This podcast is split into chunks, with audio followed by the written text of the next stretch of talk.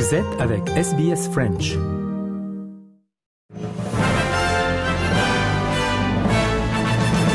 Mesdames et messieurs, bonjour et bienvenue dans votre 3 minutes de ce mercredi 19 juillet 2023. Audrey Bourget aujourd'hui au micro de SBS French News. Dans le Victoria, le premier ministre Daniel Andrews a annoncé la création d'un fonds de 150 millions de dollars pour la construction de logements pour les travailleurs en région rurale. Le fonds a pour but de compenser les pertes liées à l'annulation des Jeux du Commonwealth de 2026. Les Jeux devaient prendre place à Melbourne et dans des régions rurales de l'État. Le gouvernement a décidé de ne pas aller de l'avant puisque les coûts d'abord estimés à 2,6 milliards de dollars aurait pu s'élever jusqu'à 6 ou 7 milliards. Daniel Andrews a dit qu'il ne s'excusera pas pour l'annulation des Jeux. The key point here is we're not just about making easy decisions or popular decisions. You've got to do what's right.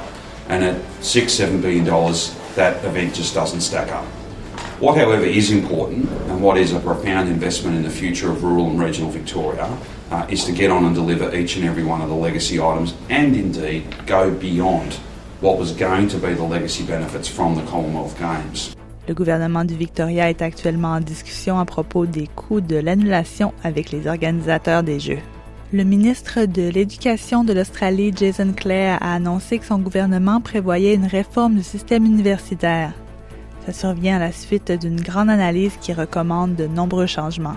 Jason Clare croit qu'il est important d'attirer des groupes plus variés d'étudiants dans les universités pour être prêts pour les emplois du futur. And what this report argues is that the only way to really do this is to significantly increase the number of university students from our outer suburbs and the regions, students from poor backgrounds, students with a disability, and Indigenous students. If we don't, we won't have the skills and the economic firepower that we need to make this country everything it can be in the years ahead.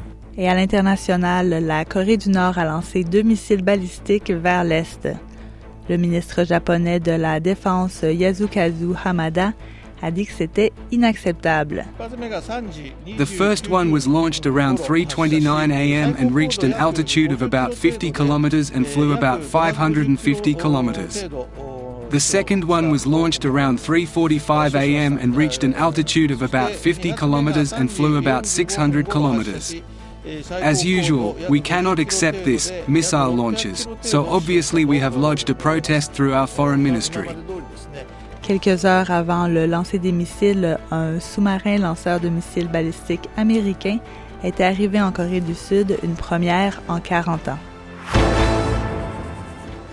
Voilà, messieurs, dames, pour l'essentiel de l'actualité résumée en trois minutes.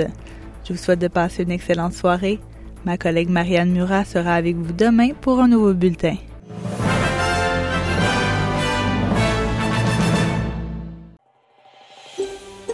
Vous voulez entendre d'autres rubriques comme celle-ci? Écoutez-les sur Apple Podcasts, Google Podcasts, Spotify ou n'importe où où vous obtenez vos podcasts.